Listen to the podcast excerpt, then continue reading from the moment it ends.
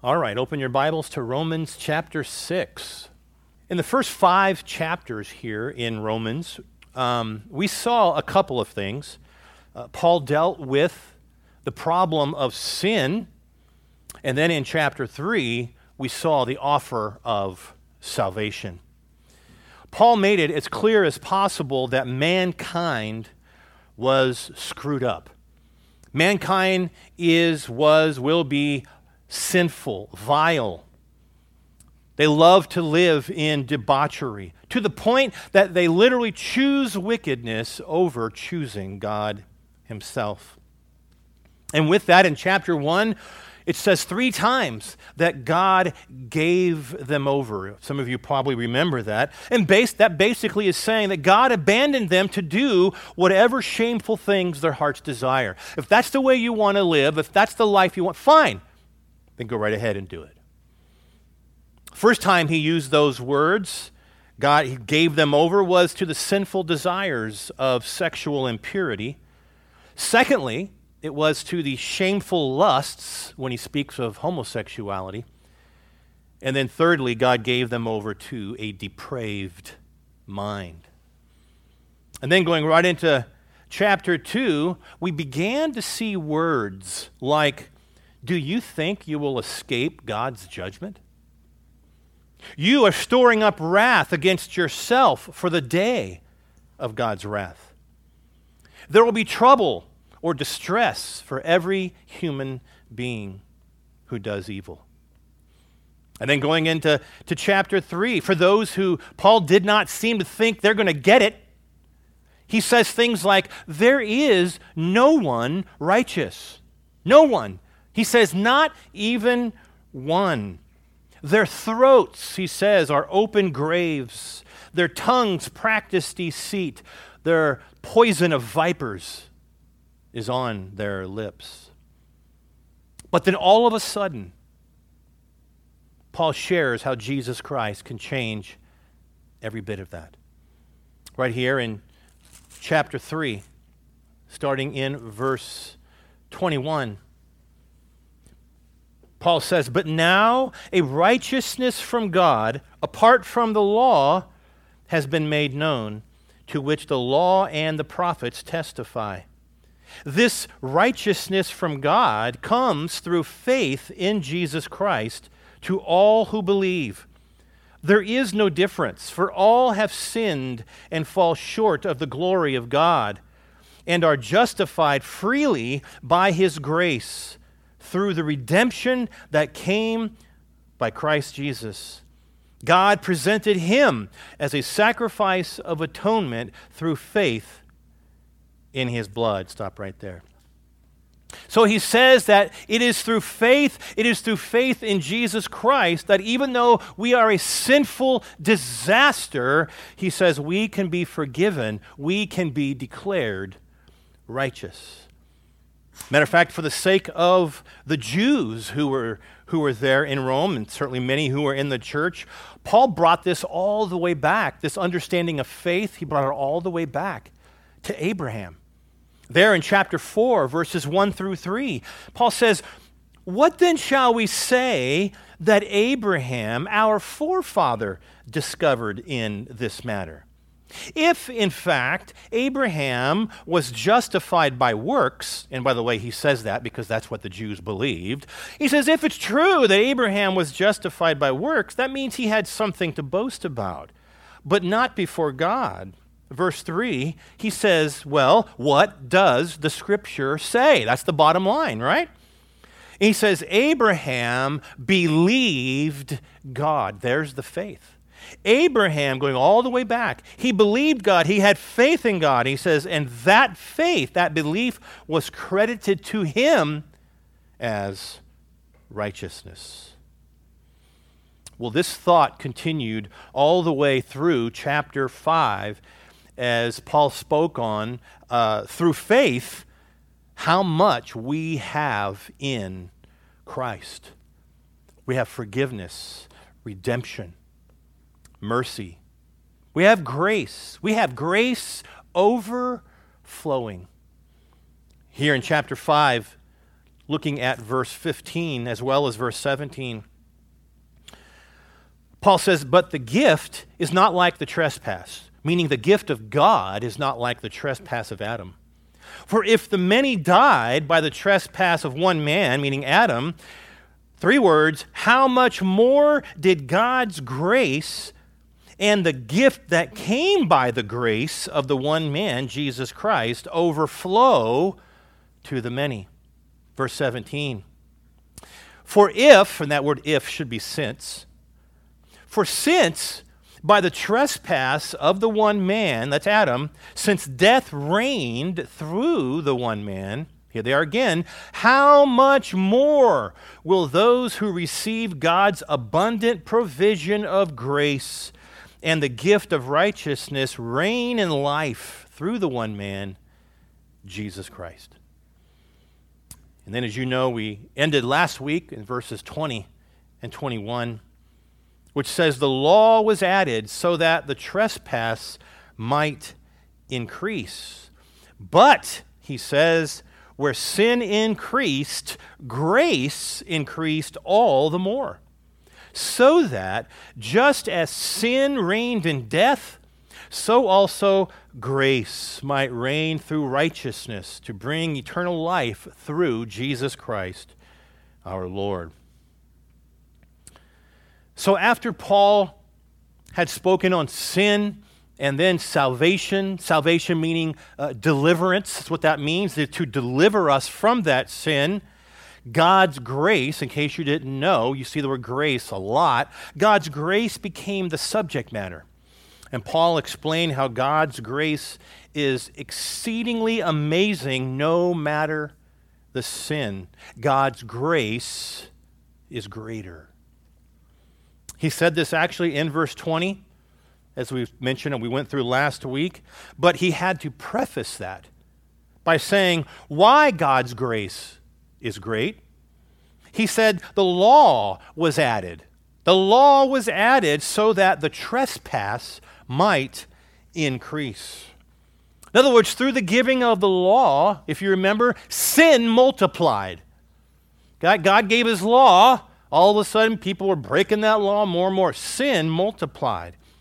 Now, as I stated all the way back in verse 13 here in chapter 5, before the law was actually given, sin was already in the world. Okay? But in the time of Moses, when God brought, uh, when he brought forth the law, the trespass, that was the word that was used, the trespass, remember, that is a, a direct violation of God's command, right? That is what a trespass is. You directly violate God's command.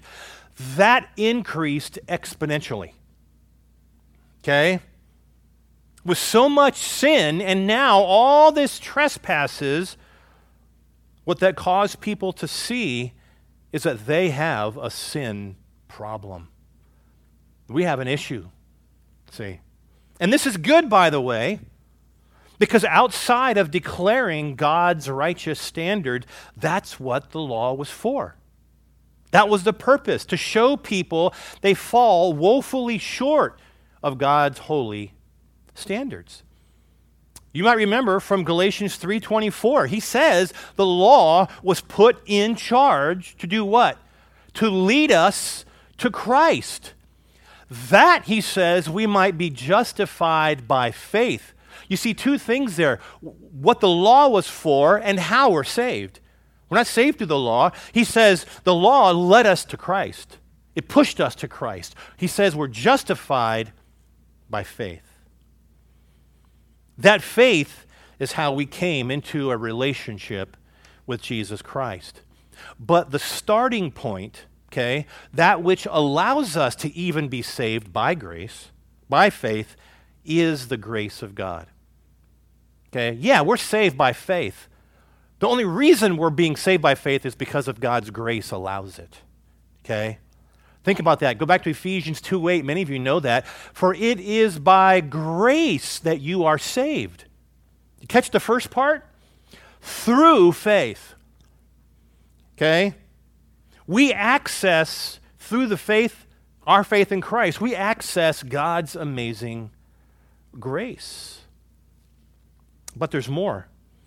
The second half of verse 20 says, But where sin increased, right? That's because of the law, right? Grace, he says, increased all of the more. God's grace increased all the more. This should remind you of those three words that I've already read twice today. How much more, right? Folks, God's grace doesn't run out. No matter the person or the type of sin, no matter the amount of sin, when a person desires to repent of those sins, to place their faith in Jesus Christ, God's, God's grace has open arms, no matter what the sin is. And as we see in verse 21, it's God's grace that is working in tandem with the Lord Jesus Christ. He said there in verse 21 just as sin reigned in death, so also grace might reign through righteousness and bring eternal life through Jesus Christ our Lord. Grace was given and grace was received through the one man, the Lord Jesus Christ. And so, in concluding that chapter, chapter 5, really the, the, the section of chapters 1 through 5, if we boil it all down, all from chapter 1 through chapter 5, Paul is really speaking on the subject matter of justification. Okay? What is it to be made right with God? What is it to be declared righteous by God? Okay? Now, as we head into chapters 6 through 8, this morning we're just beginning chapter 6, Paul is now going to shift to the subject of sanctification. Okay? And this, of course, is the process of being made holy. This is the practical effect of those who are being saved. Let's say that again. This is the practical effect of those who are saved. Okay? So, first, justification, you're made right with God. Sanctification, you're being made holy. Therefore, being justified, being saved, being redeemed, being forgiven. Okay? Folks, that was just the beginning of our relationship with God. Okay? Yes, we are right now positionally declared righteous because of Christ's death on our part. God looks at us through the filter of the blood of Christ and sees us as righteous through Him. Okay? But practically, practically, you and I still have a whole lot of work to do. We haven't arrived yet. God has a plan for us that we will not be the same people as we used to be. As much as God has transformed us when we were justified, right? We went from death to life. Spiritually speaking, we went from death to life, right? That still needs to be played out in our lives. Okay? This, this, uh, this maturation, also called the sanctification process, is a lifelong development. Christianity is not, never has been, some kind of life insurance policy where we are simply protected from God's wrath, right? And now that we have that taken care of, we paid our premium, well, we can just go back to living a depraved life. It's never been that way. As Paul will say later in chapter 8, verse 29, God has predestined us to be conformed to the image of his Son. Matter of fact, that's why numerous scriptures say things like 1 Peter chapter 2, verses 1 through 3. This is just one verse or one section. He says, Rid yourselves of all malice and deceit and hypocrisy and envy and slander of every kind. Okay? Now, by the way, that's not exhaustive. That's just a few things. Rid yourselves of these. He says, then, like newborn babies, crave pure spiritual milk, so that you may, hence the word, grow up mature, if you will, in your salvation now that you have tasted that the Lord is good. See, You can reverse that. Now that you've tasted that the Lord is good, hence justification, you need to crave pure spiritual milk that you may grow up, that you may mature in your salvation. So when one comes to faith in Jesus Christ, he begins a continual transformation. Now, keep in mind, as we transition into chapter 6 this morning, uh, as you're going to see, Paul anticipates some form of opposition. Uh, he anticipates a critic of his theology. Okay, remember, folks, uh, as Paul has taught in the previous chapters, we are not saved by the law, right? We've, we've went through that. He also teaches that we don't live under the law. The law does not transform us. It convicts us, right? It does convict us. Remember, I read it a little bit ago, Galatians 3:24. The law leads us to Christ. It reveals how sinful we are. Right? We need a savior from that sin. It pushes us to Christ so that we can be justified by faith. Okay? Paul has taught thus far in this book that we are justified by grace alone. You know this. Through faith alone, in Christ alone. There's a reason the reformers use those terms because that's what Scripture teaches. Paul has taught that from the beginning. And because of that, for some, they believe that Paul has set aside, kicked to the curb the moral law of God. Saved by grace? Just faith? Just belief? What about God's holy standards, Paul? That's their thought. And in their minds, part of their evidence for this belief is based on what Paul said right there at the end of chapter 5. Right? Verse 20. What did it say? Where sin increased, grace increased all the more. Okay? With that statement, Paul anticipates some detractors. Okay? And he will therefore begin chapter 6 with what he believes is their response.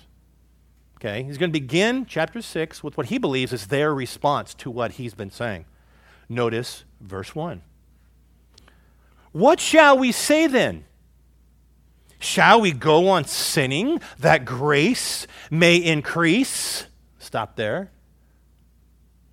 This is what Paul thinks they're thinking about his theology. Wait a second, Paul. So are you saying that we should just go on sinning that grace may increase? This is how he's, he's doing this. See? But once again, folks, this is how Paul feels certain people are going to say about his teaching on grace. Paul is teaching uh, Paul, I maybe should say it this way Paul is teaching that we don't have to live under the law anymore and that we can just, just keep on sinning and that this, this grace will just overflow. Well, believe it or not, those are the, the same kind of antinomian beliefs that many people have. In other words, just live your life as if there's no law. Just continue in sin because God's amazing grace will just cover it. It's all good. And with that, everyone will know the goodness of God. Everyone will see the mighty grace of God. There are some people who actually believe that. Paul actually mentioned something very similar to this just a couple chapters ago in chapter 3, verses 7 and 8. If you want to turn back there, you can do so in chapter 3, verses 7 and 8. Something very similar. one page too far. He says in verse 7, listen to, listen to how he starts it. He says, Someone might argue, sounds just like verse 6, doesn't it? Chapter 6. He's thinking of what somebody else is going to say. Someone might argue, if my falsehood enhances God's truthfulness and so increases his glory, then why am I still condemned as a sinner? He's thinking somebody's going to think that. If I, if, if I can live in sin and it increases the glory of God, then what's the problem? Why are you mad at me? Why can't I do that? Why am I being judged? What I'm doing make, makes God look good. He says in verse 8, why not say, as we are being slanderously reported as saying, as some claim that we say, people are claiming that Paul is saying, let us do evil that good may result. People are saying that about Paul. Oh, dude, we could just do evil because good will resort. God will get the glory. Right? It's very similar to what we're dealing with now. Now, to me, this comes across as not so much, hey, I want God to get the glory. To me, this comes across as people's desire to live in sin with no consequences. That's the key. It's a mindset that says, hey, my sin brings so much, so much uh, character, if you will, to God, judgment should be out of the question. Listen, folks, whether it's in this letter by Paul or it's in your local newscast that you watch every night, people always want to rationalize their sin. Always. Maybe you use the word justify their sin. And that includes Christians. We want to justify our sin. And what could be a better result than saying, yeah, but Darren, it gives God the glory? right? Put those kind of words out. Nobody's going to argue with that. Nobody's going to call me out of my sin if I say, but my sin brings the glory to God. Who's going to say anything to me? Now, on the flip side, you have just the opposite. Some are going to say, How dare you pull the law out of the Christian life? That's only going to lead to more sin. God's law must keep people in line. Laws keep people under control. By the way, it's the exact same argument that we saw in the early church, and we can read about, which we will right now, in Acts chapter 15. Many of you know this. Acts chapter 15, it's typically called the Jerusalem Council. But here you have the, the mindset in the early church you can't get rid of the law, you have to have the law. By the way, there are still people who believe that today. But in Acts chapter 15, starting in verse 1, it says, Some men came down from Judea to Antioch. And it says that they were teaching the brothers, unless you are circumcised according to the custom taught by Moses, you cannot be saved. Well, this brought Paul and Barnabas into sharp dispute and debate with them. So here's what took place Paul and Barnabas were appointed, along with some other believers, to go up to Jerusalem to see the apostles and the elders about this question. The church sent them on their way, and as they traveled through Phoenicia and Samaria, they told how the Gentiles had been converted. This news made all the brothers very glad. When they came to Jerusalem, they were welcomed by the church and the apostles and elders, to whom they reported everything God had done through them. Listen to verse 5.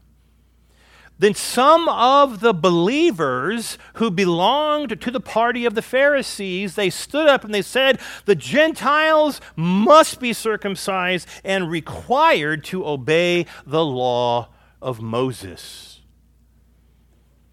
Well, the apostles and the elders met to consider this question. Hence, by the way, the Jerusalem Council. They met to consider this question. Verse 7 After much discussion, Peter got up and he answered them. We addressed them. Brothers, you know that some time ago God made a choice among you that the Gentiles might hear from my lips the message of the gospel and believe. God, who knows the heart, showed that he accepted them by giving the Holy Spirit to them just as he did to us. He made no distinction between us and them, for he purified their hearts. How? by faith. Verse 10 Now then, why do you try to test God by putting on the necks of the disciples a yoke that neither we nor our fathers have been able to bear? That yoke is the law. Why are you trying to give the law? Our ancestors couldn't keep it. We can't keep it. Why on God's earth would you be trying to push it on the believers? Is what he's saying. Verse 11 No, we believe it is through the grace of our Lord Jesus that we are saved, just as they are. Okay? Now, we see here how this ended up. Okay? I know everybody got to look this direction. We see how this ended up. We just got through reading it, okay? But it never stopped people from trying to add the law to grace. Okay? This is what the whole book of Galatians is about. They're trying to add the law to grace. Salvation, folks, is by grace through faith, and therefore the law isn't necessary. It can't save you anyway. And so, that being said, there are still going to be those who accuse Paul of laying aside, kicking to the curb, don't need it anymore, the moral law of God, and therefore giving people a license to live in sin, to, to live however they want, all under the umbrella of grace. That's what they're thinking. So, what Paul does back to Romans chapter 6. So, what Paul does is he gives them the answer to the question that he knows his critics are asking. Okay? Verse 1, once again. What shall we say then, Paul? Are you saying we should go on sinning that grace may increase? Paul? And what does he say? By no means. Stop right there. Is that what you're saying, Paul? No, I'm not. So, Paul here, he shuts down the question really as fast as he asks it. Shall we continue to sin? Absolutely not. Right? Or as maybe your grandparents used to say, perish the thought. You guys might remember that term. But that's what it's saying. Folks, this is the strongest declaration of a rejection in the New Testament Greek. It cannot be a stronger rejection than that. It carries this, this sense of outrage that any notion of any kind could be, how could this ever be thought of as true? Okay? Almost like you're saying, How dare you? Is what that's saying. It's a response of shock that such a question can even be brought to the table. One commentary put it the thought of a believer living in sin in order to, to take advantage of grace is abhorrent to the Apostle Paul. William Hendriksen says he's disgusted by the very suggestion. That's, that's literally how this is placed in the original language, right? No way. By no means. Absolutely not. And therefore, you find the rest of verse 2. He says, We died to sin. How can we live in it any longer? So, Paul, in my mind, he, he, he bursts out. It's like if he's giving this sermon. He's, he bursts out with, with a, a spiritual or a theological truth followed by a practical truth. Okay? Spiritually speaking, he says here, we died to sin. Are you saying, Paul, that we can live in sin that grace may increase? No way. We died to sin. Now, this is going to get talked about in the next few verses, um, so I'm not going to get, get all into it this morning. But, but basically, he's saying this He's saying in the past, okay, and or really, this is what's called an aorist tense in the Greek. okay, uh, which is basically uh, a once and for all, uh, something that happened once and for all in the past. Okay? Once and for all, it's done, but it happened in the past. Okay? So, in the past, at a, at a specific point in time, what you and I would call the time of our salvation, right? At that moment in the past, we died to sin. When we placed our faith in Christ, when we repented of those sins and turned to Him as our Savior and Lord, we died to sin. To die to something, folks, is to say, I have nothing to do with it, to be totally separated from it, uh, to renounce my allegiance to it. Okay? That's the flip side of belief or faith. The flip side of the, other, of the coin is repentance. I'm turning from something. If I'm turning to Christ, I have to be turning from something, don't I? Yes, the answer is yes. I have to turn from this life, turn from sin, in order to turn to Jesus Christ. I am renouncing my life, my allegiance to sin. Now, that does not mean that I'm perfect and I will therefore never sin again. 1 John chapter 1 verse 8 makes that very clear. If you believe that, you are deceiving yourself. That is baloney is the theological word of the day. Doesn't happen.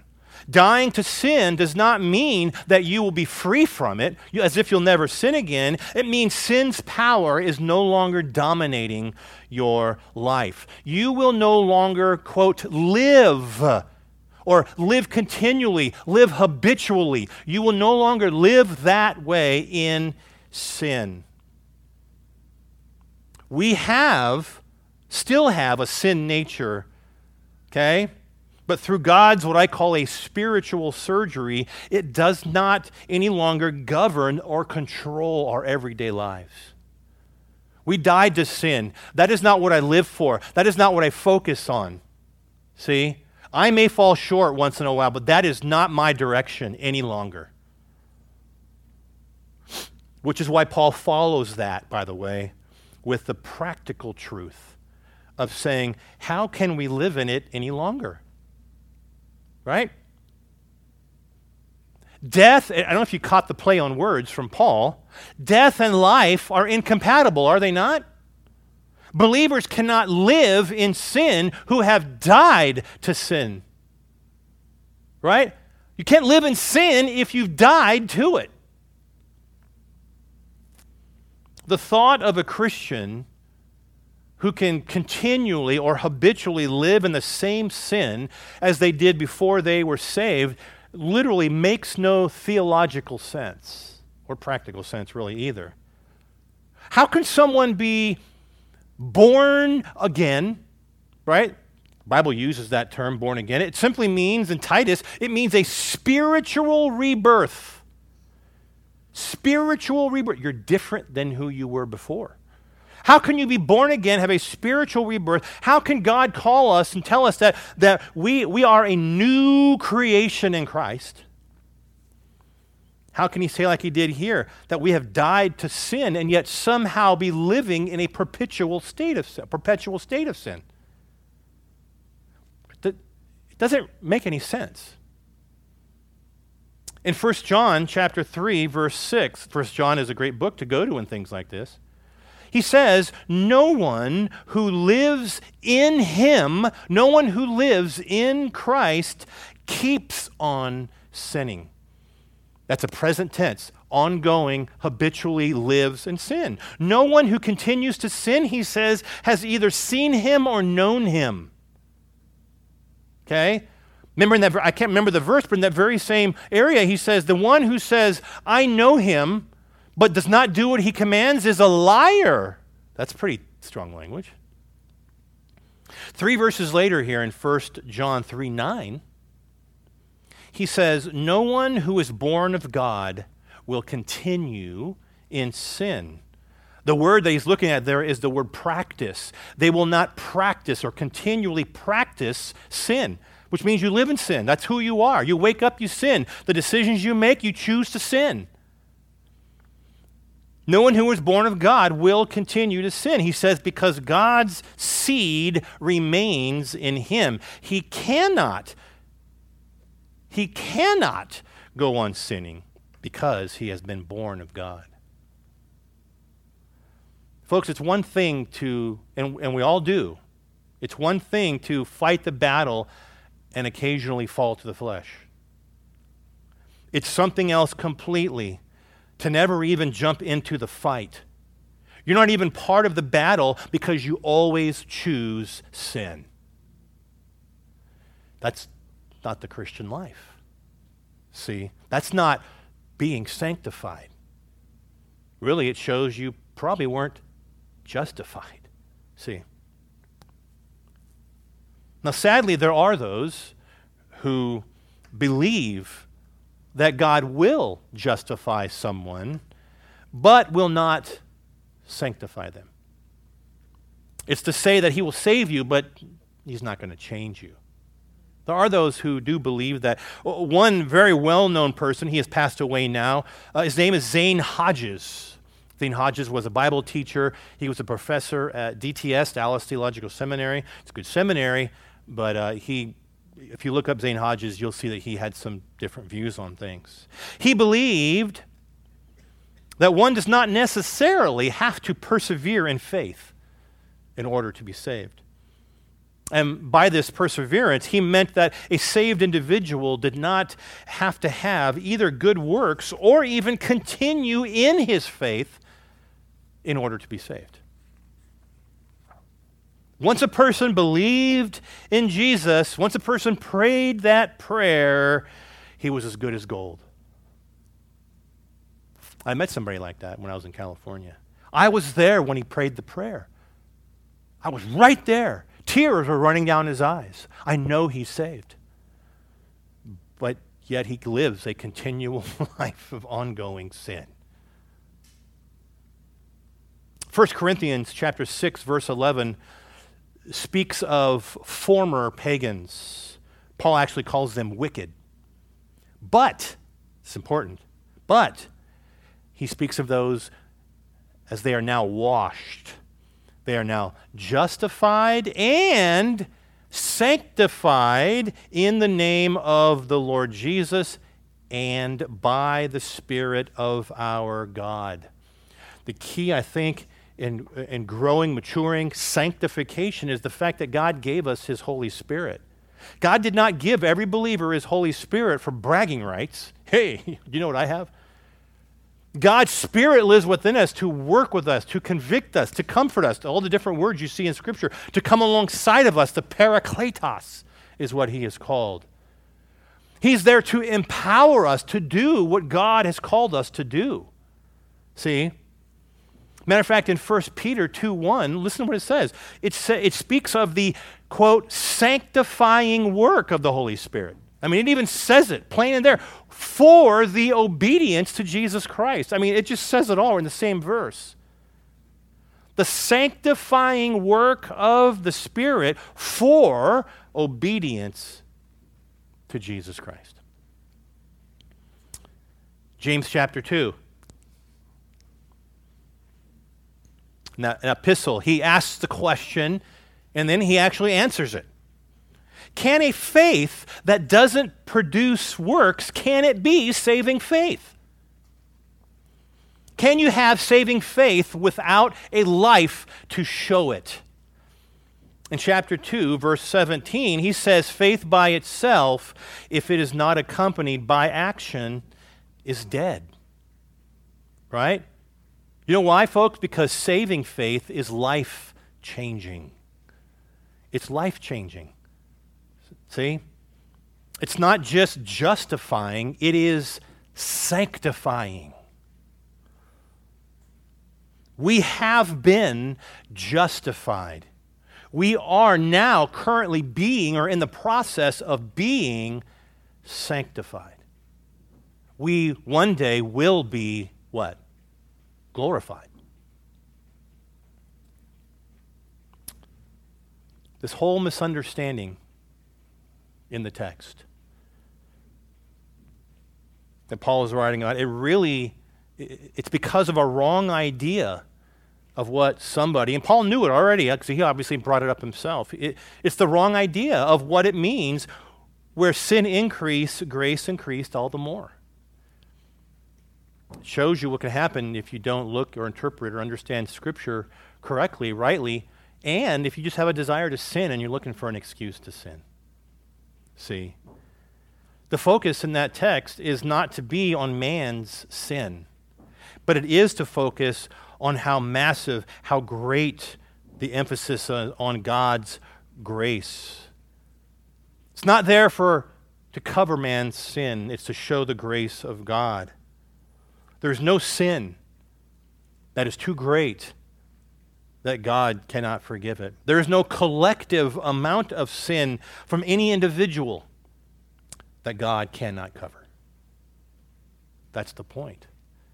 But not only that, but God will continue His grace after sanctification and will produce in us somebody different. Seth mentioned this morning we should not be the same person we were last year or the year before, the year before, because we are in that process of being made holy, maturing in our relationship with the Lord. And that, of course, is uh, the subject matter of all of chapters 6, 7, and 8. But in going through this, uh, uh, partly of chapter 5 and into chapter 6, you, you, you cannot think of, I shouldn't say cannot think, you, you cannot not, I guess, how do you say that in the positive? You got to think of the old hymn, Grace Greater Than All Our Sin. Anybody know that one? Remember that one? Grace Greater Than All Our Sin. It says, Marvelous grace of our loving Lord, grace that exceeds our sin and our guilt. Yonder on Calvary's mount outpoured, there where the blood of the Lamb was spilt. Grace, grace, God's grace grace that will pardon and cleanse within. Grace, grace, God's grace, grace that is greater than all our sin. Let's pray. Lord, thank you uh, for your grace. As I mentioned uh, a couple weeks ago, I, I, I must admit I never had a heavy focus on my heart on the grace of God until you realize that uh, if it wasn't for your grace, we wouldn't even have the opportunity to be saved. It starts with your grace. We can have all the faith we want, but it's irrelevant if you would not allow Jesus to pay our sin debt. You had to be satisfied, propitiated by what Jesus did. And that is your grace. You allowed us to be saved because of what Jesus did. Thank you, Lord. Thank you that that you looked at us as sinners and said, I, I still want to give them eternal life if they would turn and put their faith in my Son. Lord, we thank you that uh, knowing that you're not done with us yet, we know it's a struggle. We know it's hard. We, we, we fight it sometimes. We fight doing the right thing because we, we still have that nature, and, and, and sometimes it overwhelms us. But God, we thank you that you will sanctify us. For those you justify, you will sanctify. We thank you, Lord, that you will change us. You've given us your Holy Spirit. You've given us your word. It's there.